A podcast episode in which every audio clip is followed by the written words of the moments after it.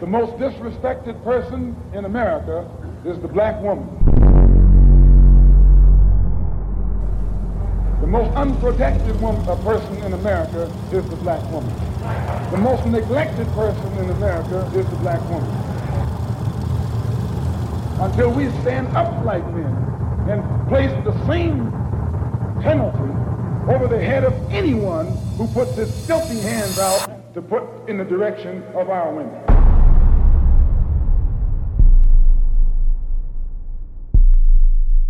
Welcome to Revolt Black News. I'm your host, Eboni K. Williams.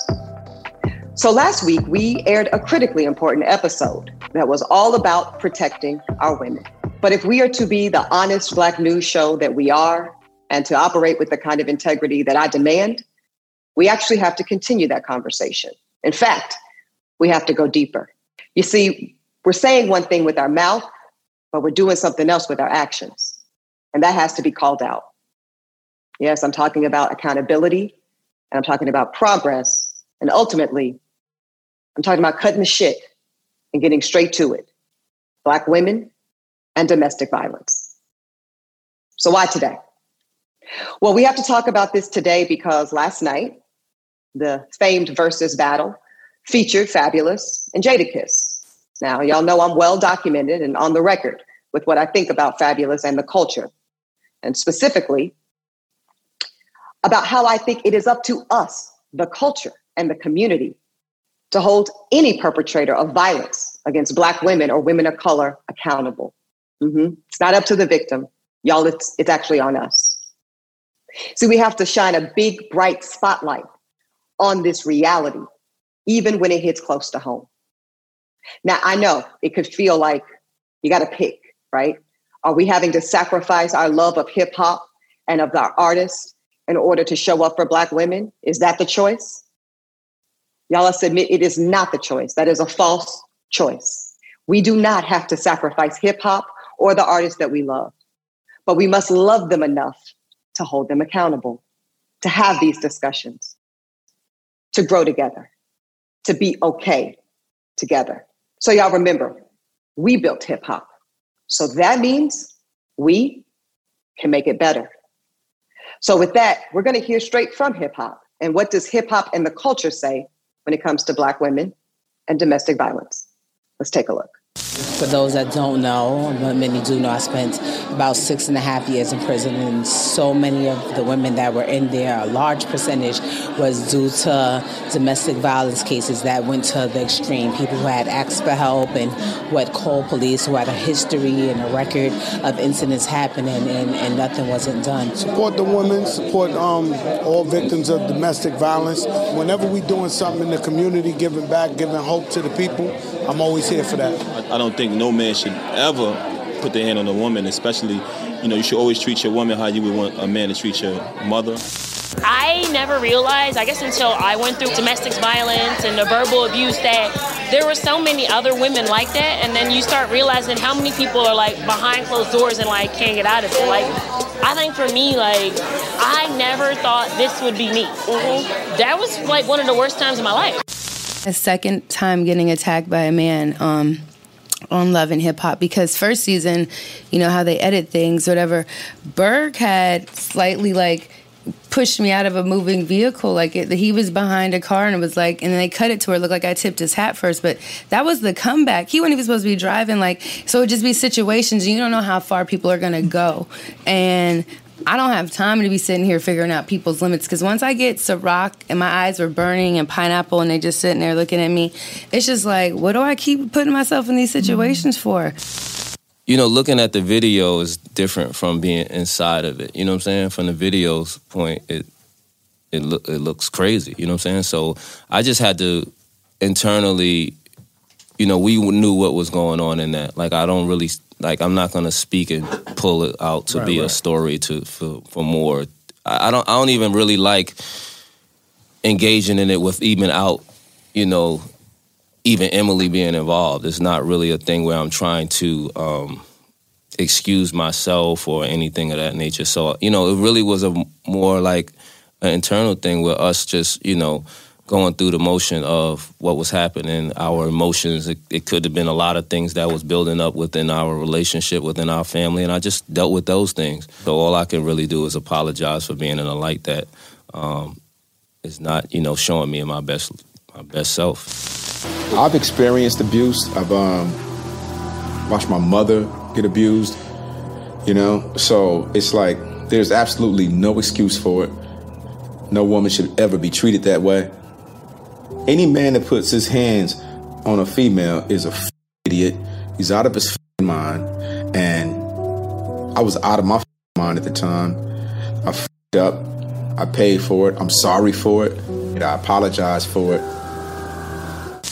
I just think we were like the perfect, like, and bad combination. Like it was just good and bad together. I still love Rihanna, but it's it's. I'm just gonna be honest. We would fight each other. She would hit me. I would hit her. Um, and but it never was okay. My selfish decision for love could result in, into some young girl getting killed. I could not. I could not be easy with that part. I couldn't be held responsible for telling them go back. Chris even if Chris never hit me again, who's to say that their boyfriend won't? Who's to say that they won't kill these girls? And these are these are young girls. Okay, y'all, today's episode is about progress. And ultimately, it's about healing as a collective community. So, helping us with this work is an expert in the field, Charlene Allen.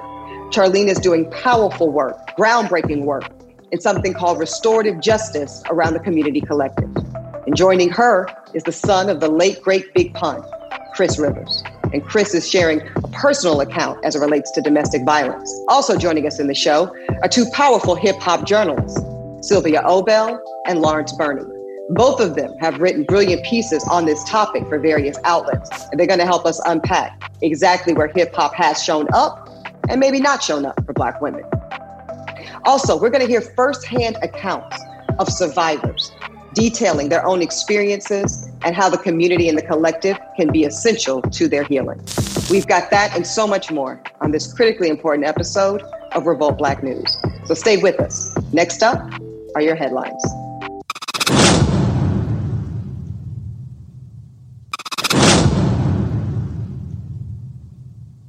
Welcome back to Revolt Black News. Here are today's headlines. Both the Mississippi House of Representatives and its Senate has approved a bill to remove the Confederate emblem from the official state flag. Let's take a look.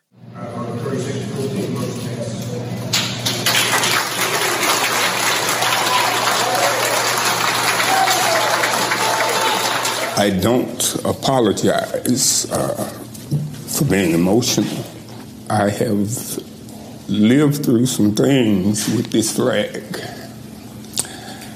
And as uh, they told Dr. King to wait, uh, time for waiting is over. Mississippi state voters will have to approve a new design before the appointed committee can make the new flag official. Now, when I was in law school, I actually competed in a competition on the campus of Ole Miss. And I remember that state flag being in the corner of my eye and seeing that rebel flag, that's what we call it down south, in my purview. And it impacted me. It was a reminder as to where this country thought I once belonged. So, on a very personal level, I am extremely happy for the state and the citizens of Mississippi to be moving finally in the right direction. A married couple in St. Louis who claimed they were in fear of their lives pulled out guns on protesters in their neighborhood. Let's take a look.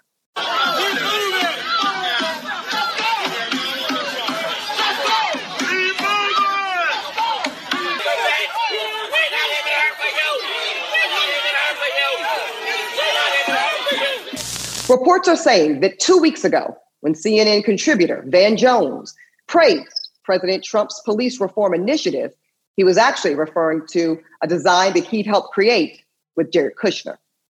Now, Van Jones is on record via Twitter denying the allegations.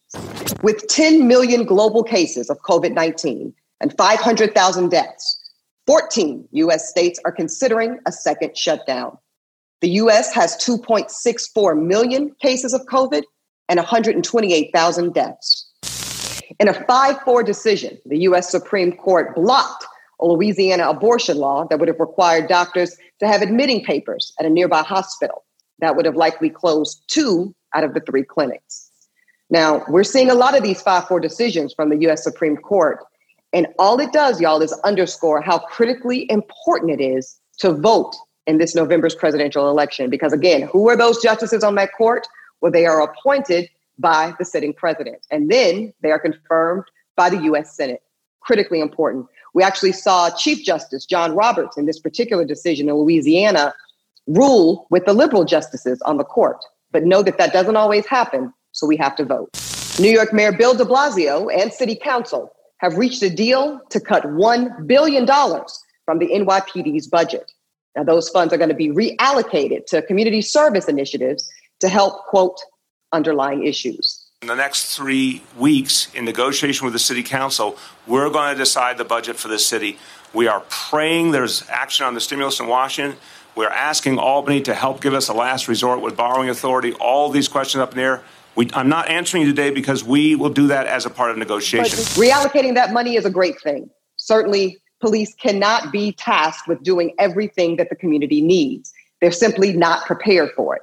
So, by taking a billion dollars and reallocating it towards initiatives with mental health communities, homelessness communities, and youth advancement communities, we are really putting people and the citizens of New York in a better position. Nicole Young, Dr. Dre's wife of 24 years, filed for divorce, citing irreconcilable differences. Now, separate and apart from that divorce filing, Dr. Dre is going to be mentioned additionally on this show because he is one of many men in hip hop that has a reported past of violence against women. Sources say that an agreement has been made between the NBA and the Players Association. This agreement will allow the players to replace their last names on the back of their jerseys with a social justice statement. Again, I think the NBA tends to get these things right these days. See, these players have built and created huge platforms, and it is only fitting that they be allowed to use these platforms in a way that benefits them and their communities.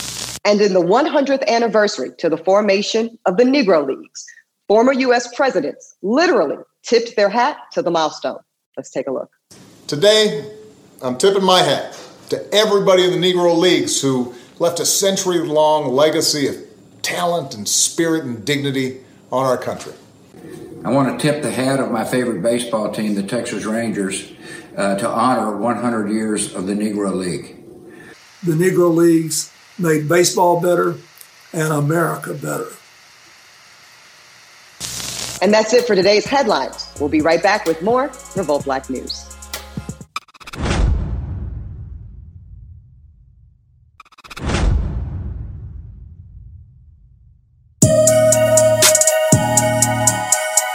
So, welcome back to Revolt Black News.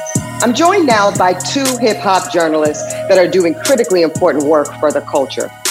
Sylvia Obell and Lawrence Burney have both written powerful pieces on this exact topic how hip hop does or does not show up for Black women. So, welcome to both of you. I want to start with this. Uh, now, collectively, we all know that the culture is, is very good for saying how much we love and protect Black women. Indeed. I'll start with you on this, Sylvia. In your estimation, based on your work and your research, does hip hop do enough to show up and protect Black women? Um, yeah, I think we all know the answer to that is no. You know, I think it's more an idea that we would love to believe versus an action and like that we see happening throughout the genre or the, the industry, period. Is this shit hitting different with us because in Hollywood's Me Too movement, the victims were white women? And when it comes to when we're talking about what's going on within hip hop culture and uh, the misogynoir and just the fat out uh, uh, abuse and assault, because the victims are black women because that's what it looks like to me i'll be frank yeah, I mean, absolutely, that's the case. You know, I think we are always at the bottom of the totem pole. I think our allegiance to our race and our people also has something to do with it. Even me writing the story I wrote when I wrote it, we had, you know, me and my team had done a ton of Weinstein coverage. And mm. um, I, the second, you know, it hit Twitter, a lot of black men wanted to know if I had written about white men first before they would even consider reading the story. And I think right. the thing we often forget is that while it may seem like when we talk about hip hop specifically, that we're prioritizing um, demonizing black men. I think the mm-hmm. other way to look at it is that we're prioritizing black women. The girlfriend of the late rapper XXX uh, Tekashi right? So his girlfriend made allegations that he strangled her while pregnant, uh, had her in false imprisonment, would not let her out of capacities in the house, and all kinds of uh, other habitual acts of abuse. This woman, even when she showed up with love at his at his visual, was harassed. She's been harassed at her job. All of these things so kind of what's let's start with us as black women even, right? Right. Where is our accountability? I think you know the sad truth about it is, is that black men are not the only um, people who were raised in a patriarchal patriarchal society. We black women were too, right? And I think a lot of black women had to shed the idea, a lot of the ideas that we were taught are just how things are, right? And I mm. think it's innate. We were all raised to protect each other innately. It's sad when it's to our own detriment. And it's like, how do we choose each other? Like, it, because it's even like to your point, in those moments, you see how much harder Black women go for black men than vice versa. Yeah, Lawrence, obviously, it was so important when we booked this segment to have uh, a black male journalist as well, because like Sylvia said, we, we, we really don't do demonizing of black men here at Revolt Black News, right? Um, but we do want to have an accountability conversation and we do want to have an open dialogue so that we can get to healing, which is really the goal here. This episode came about, right? Uh, the previous episode of Revolt Black News was called Say Her Name. And it was under the auspice that Black lives simply cannot matter until the lives of Black women matter. Right. And so I think it's a very interesting parallel. And one of the reasons that I titled this episode, Are We Hypocrites? Because that's what this episode y'all are on is called. Are we hypocrites? Because we must ask ourselves that question in a very serious way, right? Because when it comes to when law enforcement uh, shoots and kills Black men and women, uh, on camera even and, and in ways that are extremely obvious what do we hear a lot of our uh, silent white uh, sisters and brothers say, well, we, we don't know all the facts. Let's wait for more evidence to come out. Let's not be so quick to judge. And when we hear that bullshit, we get angry because we know what that is. We know that is an attempt to not engage in the reality of the uh, ex- extinction of Black life. That is exactly what that is. So, why is it, do you think, Lawrence, that when uh, it is Black women that are at the other hand of violence, oftentimes against uh, uh, done at the hands of other black men. Why is it that we make those same arguments? We make parallel arguments as the culture right? Well we don't really know yet. Well there was no verdict yet. Well let's wait and see more evidence. I mean I, I, I'm, I'm puzzled. And to me that shows of our hypocrisy. And i'd love to see your take on why those it's almost like we take on the posture of the oppressor when it comes yeah. to these situations. And it's it's mind-boggling yeah, this, this is actually a conversation I've been having with a lot of um, people in my in my friend group, um, in my close circle, especially as of late over the past like month and a half or so, um, especially as tensions have been rising. A lot of black men, some in, in some way, take take any uh, public um, holding of accountability of black men personally, mm-hmm. and I think because of that, men have this. Uh, weird allegiance to themselves in a sense where it's like if they side with anybody that is taking black men to task that they're somehow betraying their own kind. Um, and, and that's you know how we know that, Lawrence. You know how we know that for sure. And I think it was in your piece, Lawrence. Um, it was one of y'all's fantastic pieces talking about when Spotify suspend the streaming of uh, XXX uh, Tekashi music because of the allegations and how widespread they were. And then Kendrick Lamar says, if y'all do that, I will pull all my music from you. And then he was amplified by T.I., who said, you know, basically salute. You know, that it's exactly what you're speaking about, Lawrence. It's this blanket solidarity amongst black men, at least in this instance, right? That flies in the face of, of just the reality of the fact that Black women are hurting. Black women are being killed. Black women are three times more likely than white women to die at the hands of domestic violence. And yet it's this very, to me, like, uh, it, it, it's just a very uh, unnatural, you said it best, Sylvia. It's a very unnatural response we're seeing from Black men because I don't believe in my heart that T.I.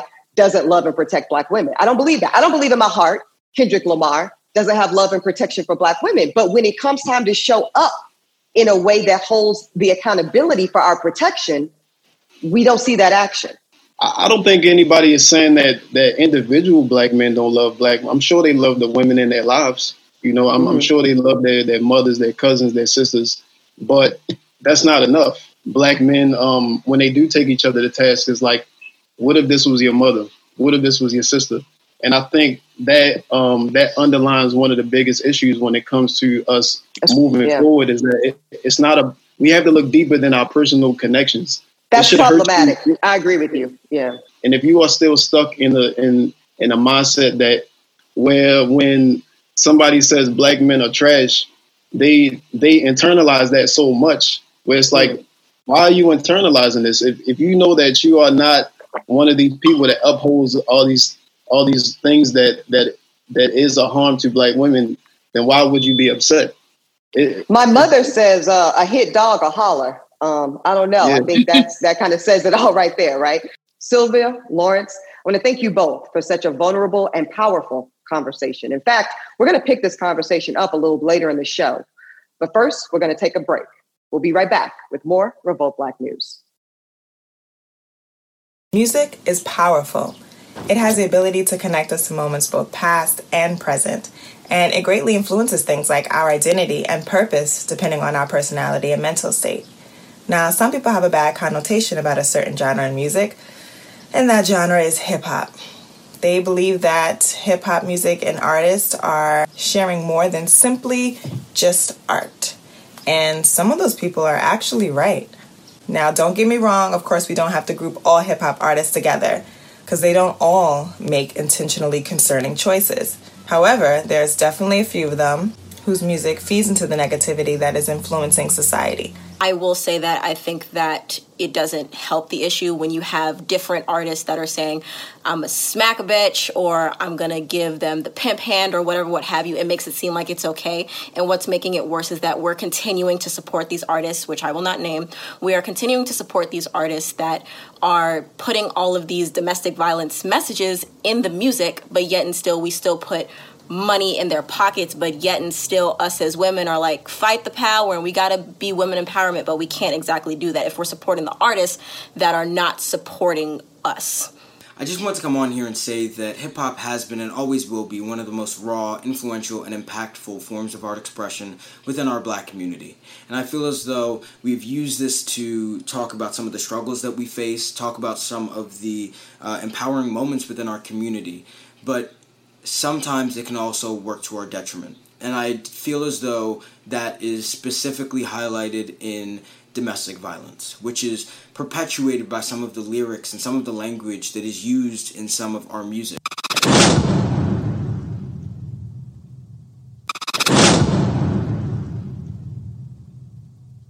Welcome back to Revolt Black News. I'm joined by Charlene Allen. Charlene does work that is community collaborative in the space of intimate partner violence. Also joining me is Chris Rivers. Chris is a dope MC who just happens to be the son of the legendary Big Pun. And I want to thank you both for joining me for a candid and vulnerable conversation that's going to empower and inform. I already know that. Um, and on a topic that, let's face it, when it comes to Black and Brown communities, you know, we like to keep this stuff hush hush. Uh, but we know that the growth and the healing uh, requires the conversation. So thank you both. I'm going to start with you, Charlene. And I have to say, even though I'm a board member of Safe Horizon, which is our nation's largest victim assistance uh, program when it comes to uh, abuse and violence, I am still very much learning. And when I have gotten an education on the type of work that you're doing, the groundbreaking work that you're doing involving community collaborative work, um, it's eye opening. So just tell us a bit about that work, Charlene, and how it is poised to really make a difference when it comes to intimate partner and domestic violence. Absolutely. Well, thank you so much for having me, first of all. So, our work is a community collaboration of nine community based organizations who are throughout New York City. So, working in different communities, black and brown communities, uh, religious communities, what have you. And the idea of this work is very much suited to the moment we're in. Um, we're all still learning about domestic violence. It is an evolving thing. We're all still learning what are the best ways to keep people safe, safe to respond to that. But what we have known for decades now is that black and brown women, people in particular, do not use the systemic responses to mm. intimate partner violence, right? We use them in lower proportions than other communities. And by and large, the vast majority of any people in our country who are affected by um, intimate partner violence do not call the police, do not use system response mm-hmm. for a variety of reasons. And, you know, I, it feels like I don't even need to go into those reasons at this. To the why, right? We, we know why. we know yeah. the why of it. Yes. What we haven't known is the what to do about it in response in a in a really systematized way. I think it's important to say, you know, black and brown folks, like all communities, have figured it out. We've figured out ways to respond and keep each other safe that work sometimes and don't work other times. But as you started out saying, we're often real hush hush about it, right? We're often real nervous about being able to put our stuff out there, air our dirty laundry. And so, what this collaborative is about is bringing community more into that conversation and creating the things that you can rely on as a response to your very particular needs when you are harmed in a relationship. And what we're here to do for you is create something in this community that involves other community members rather than the court system and that's going right. to respond to your specific needs. So we might maybe what you need is some support maybe your mom and your sister and your friends are telling you you made your bed and lie in it or maybe they're you know mm. they're like eh, give it another chance or whatever they're saying maybe you need a community circle with them to be able to air what's going on and come to some conclusions about what support looks like for you maybe you need mm. to do something specific with the person who's harming you but you need to think about what how to do that safely and whether or not they are ready for something like that so, Chris, obviously, your father, the legendary Big Pun, one of the greatest MCs uh, hip hop and the culture has ever known. Given. And in the wake of his passing, certainly, um, you know, there's there's this complication a bit for many folks around his legacy as it relates um, to the allegations of abuse um, mm-hmm. that that your mother suffered and things of this nature. But Chris, I do want to ask you a bit about what it was like, though, for you growing mm-hmm. up, obviously as a kid yourself um, in that environment and you yeah. know just share you know what what you can Definitely. with us about that the impact it had on you then and now that you're this this grown man in your own right how no, you think it still maybe shows up for you yeah yeah um i, I think um uh talking about now uh especially, um, you know, a lot of children that grew up in houses of domestic violence, uh, they often exhibit a lack of confidence in themselves. You know, like, and for me, like, it was a it was a confusing environment to grow up in where um, you know because he he did his best to be a good father as well in the ways that he knew. And he raised me to be you know i was the only boy. So he told me like you know you have to protect your sisters and you have to protect your mother. And when i'm gone you have to be a provider and you have to make sure that they're always safe. And in the same hand uh, you know with my with my young mind i was unable to I, I was watching him create an unsafe environment. You know what I mean? Hmm. So I had to be the protector, but and the same person telling me to be the protector is also creating an unsafe environment. So it was very confusing, and I wanted to I wanted to protect my family, but I was unable to, and that powerlessness uh, trickled into every area of my, oh, not every area, but a lot of areas in my life as an adult, where it might be, uh, you know, a simple lack of confidence and believing in myself, or even, you know, you become the, uh, you abuse yourself internally, mentally, mm. the way that you speak to yourself, the way that you are, mm. you know, the way that you treat yourself in situations where you automatically doubt. So I know that I exhibit those now. Um, I super corrected myself in a sense that I, I you know, I, I knew I wanted to grow up and be a wonderful husband and a wonderful father and always treat you know, women respect. I saw my mother be a really powerful person. My sisters, I respect them greatly. So I treat women with a lot of respect. And not saying that you know you have to be uh, abused or see it not happen for you to become that but i do think that you know you you some people steer and become that and some people go the opposite way and i i'm glad i had the awareness even as a child i knew that it was wrong i would hmm. consult my mother i would uh, you know i would hear back things and, uh, and and i knew fundamentally that what was happening was wrong uh, mm-hmm. and I didn't, and I never, I don't know if I didn't have the mind state at the moment to fully understand all the nuances, but I knew that it wasn't something that that felt good, and I knew that it wasn't something that I was supposed to do as well. You get what I mean? And it took me a long time to see, you know, uh, both sides. What what it did teach me was because I saw the wonderful parts of him as well. You know what I mean? Mm-hmm. So it, it it made me realize from a young age that humans aren't such simple creatures. We are in a lot of ways, but we are also very complex where what you see isn't always what you get in a lot of ways. And you have to dig deeper into the meaning of why someone does something and not just see what they do and to understand that, you know what I mean? And um, him passing when I was six, I got to know him a bit when I was alive, but a lot of my growth with knowing him was through music where he's apologized for, where he explained his life, where he said a lot of things, and also uh, just stories that I hear. And it's always so many different perspectives where what what what amounts to a person? You know what i mean? Is it is it is it one thing? Is it many things? And i think it's the many. And uh yeah like you know and even now you know i'm learning how to uh, still have more confidence in myself and to get rid of those subtle nuances that trickled into my adulthood that made me feel powerless then and maybe now. But you know we always do have the power to reclaim our own. And um, you know it's important. And I'm, I'm grateful for my experiences and what it taught me you know?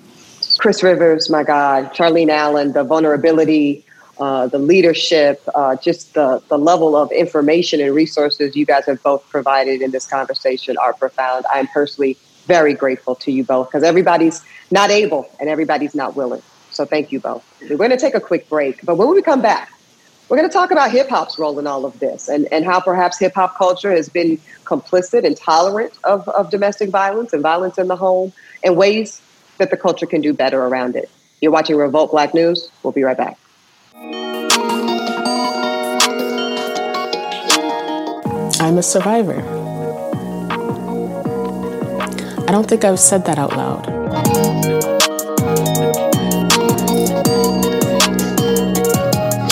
It's something that I know about, it's something that I lived through, that I've recovered from. It's rewarding for me to help these other women transform their lives. And by doing that, I kind of, in a way, heal the hurts of my own past. It's a difference between literal life and death.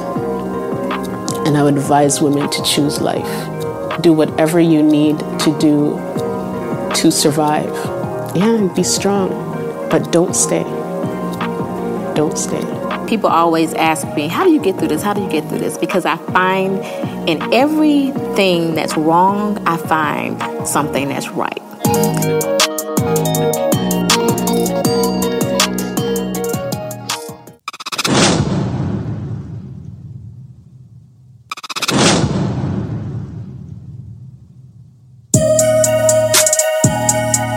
Welcome back to Revolt Black News.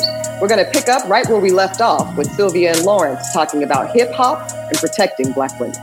So I wrote an op ed piece in Essence last year on the heels of Fabolous's interview that he did with Ebro uh, because I was very confused. Um, not that Fabolous was was promoting his music or that he was doing interviews, but how do you avail yourself to a platform in our culture and not really be asked about it in a legitimate way?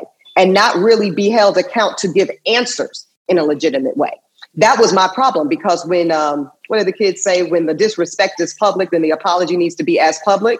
So it's like you know that narrative of you know this is just family business and we're going to take care of this behind closed doors. But that doesn't really work, right? When the whole culture has seen videotape of what looks to be you knocking this woman's teeth out and threatening her father.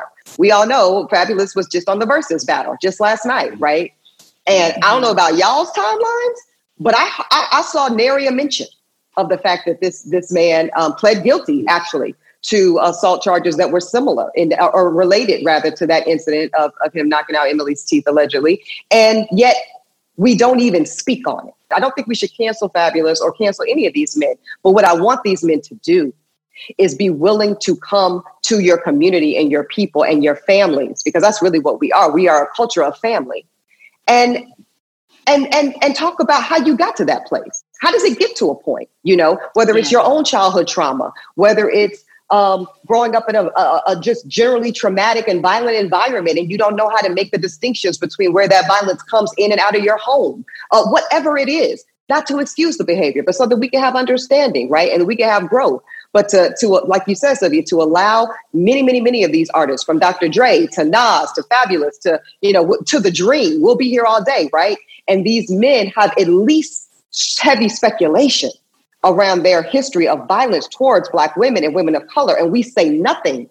I can't mm. understand mm. it, Lawrence. I can't understand how, in this moment where we are so angry and so heartbroken at a nation that is silent on our collective Black trauma, how we allow internally to be silent at the trauma of Black women. I think you've made some excellent points. And I do think the biggest frustration, like you said, is that we see and this abuse happen or it's talked about publicly and then all the reconciliation and the whatever accountability may have happened happens behind closed doors and that right. breeds a very unhealthy environment because we want to pretend that we are all these independent thinkers they influence people. They influence the culture. That's the whole point of this. And it's like the reason why abuse is so accepted amongst black people is because we've seen this sweeping of it under the rug right? And i think it would be such a, it would make such a huge difference to me if men like Fabolous were like i did it and this is how i you know don't rob her of that truth you know what i mean like be i think even if you just it's the accountability like i said it's with with the idea of cancel culture it's not even that you always want somebody to i don't like the term because i don't think a lot of times people are trying to end somebody's career. I think those mm-hmm. are very mm-hmm. extreme and like um, specific circumstances, right? But a lot of times it's just about wanting accountability. And you can't have accountability until you have honesty and truth. Also, with women, you know, I, I hate when we put the pressure on the victim mm. to be her own um like justice seeker because it's mm. like can you imagine it's like she's going like everything that Emily in that in this case was going through. That woman shouldn't have to ask you to say that this is wrong. You should just that burden should not be on her. Emily B. Or, or and, and, many, many, many, many women in her position, they're caught up in their own abuse cycle. My God, right. how can how can we expect these women to, like you say, be, then step on the vanguard of being their own protectors and policing the culture? Get the hell right. out of here. So I and listen, I, I want to be clear. I invited many, many, many men, uh, black men in hip hop who have, uh, you know, been caught up in domestic violence situations to come on this show because I want to have that conversation. You know, I'm not. I have a, a reputation in the business that precedes me. I don't do got you interviews. I'm not trying to tear nobody down. I'm wanting to have that exact dialogue, Sylvia, where where we say this is this is where I, I messed up. This is where I didn't know better, perhaps, or this is maybe just where I made a shitty, awful choice. But this is how I'm doing it now. This, these are the tools I avail myself to and avail my family to to help us get on a pathway to healing. That's the dialogue I want to have because yeah. that, like you said, that influences the whole culture, right? Sylvia, what do you think the culture should do by way of separate? Because that's the argument that we can love the artist, we can love mm. the art, but we can condemn the wrongful behavior. What say you to that? And then Lawrence, I'll, I'll get your take on it. Um, I think, like you, I think it's a, I think it's a case by case situation. I don't think that there's a blanket statement for it. Like you said, like I think in cases like R. Kelly, where if you're streaming his music, you're funding because like is the abuse or is that activity still happening? Lawrence, your yeah. take on that? Where we should be with the yeah. cancel culture and all of it? I don't know how you can reconcile still listening to somebody like mm-hmm. that, knowing what we all know.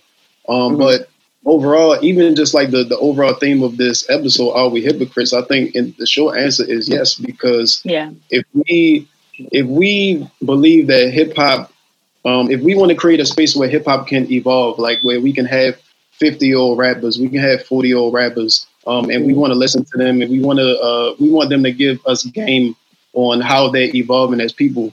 You know, the same way as I can learn from Jay Z in his early 20s and him trying to break into the industry, the same way as I'm going to value him being open about cheating on his wife. Um, the mm-hmm. same thing with somebody like Fabolous. Like Fabolous, you know, and I, I, tweeted the same thing like yesterday about like I'm I can't watch this Verzuz battle knowing what I know Fabolous did, and I'm and, and I'm even more so disappointed in not really just Fabolous, but everybody involved with Verzuz where they yeah. would give him this platform because in, in, in, so in so many ways that's an endorsement.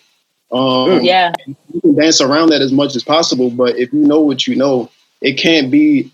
We can't pick and choose how we how we say like this is a family.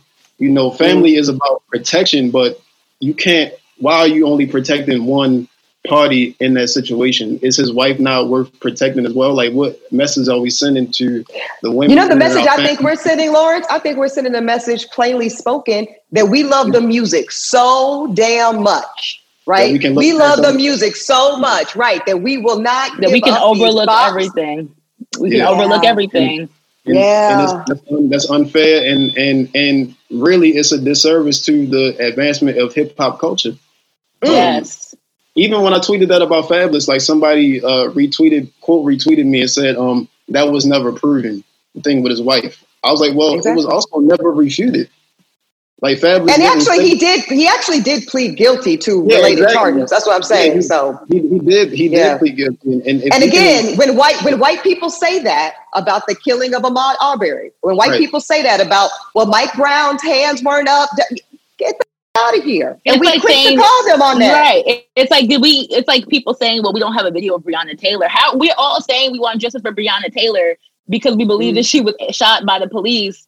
We have right. no video of that we technically, right. you know what I mean? But it's like, anyway, sorry, yeah. but I think it goes. No, no, no. That's our that. hypocrisy. Yeah, that's our. It's hypocrisy our. It's our hypocrisy.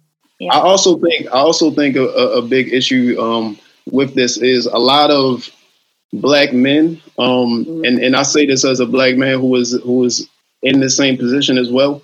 Um, a, a lot of black men primarily have these conversations with other black men exclusively.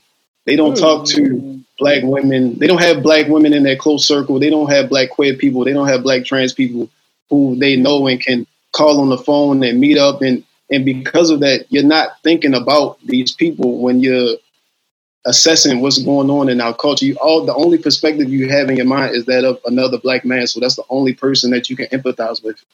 Um, yeah, we're creating echo chambers. Um, I'll say this in conclusion. Like I said, I, have I've evolved uh, uh, on, on, my issue in terms of cancellation, but I do think you're right, Sylvia. I think there are certain instances where um, there is no turning back. I think R. Kelly is the perfect example of that because it is ongoing behavior. Um, it's something that we've known for too long now, but it's very much a case by case basis. Sylvia Obell, Lawrence Burney, I want to thank you both again for this uh, incredible, uh, vulnerable, and really uh, empowering conversation. Listen, I have no doubt that the culture and that hip hop loves Black women. But the reality is, hip hop has historically been a safe haven for some perpetrators of violence against our queens. And that's a fact. Time's up on that, as of right now. You see, to the question as to are we hypocrites when it comes to the universal full throttle protection of our Black women? Yes, we are hypocrites on that issue.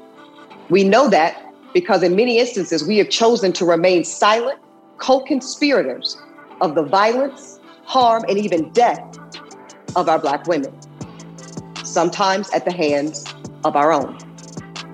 And you see, the same way that we are rightfully requiring white people in this moment to vocally and enthusiastically disassemble systems of systematic racism and black subordination and white supremacy. See that same energy? We have to apply that same energy to ourselves, y'all. We have to stand up and use our voices collectively as a black people and as a hip hop culture to say no more. We are actually going to protect our queens.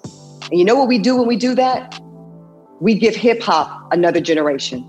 We further sustain a genre that we all love and is so intrinsically a part of our culture. And see, I don't think hip hop is stuck.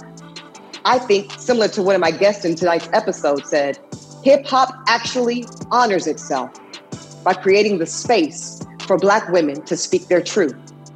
And when we do that, y'all, that's how we protect our queens. This is Revolt Black News. I'm Eboni K. Williams.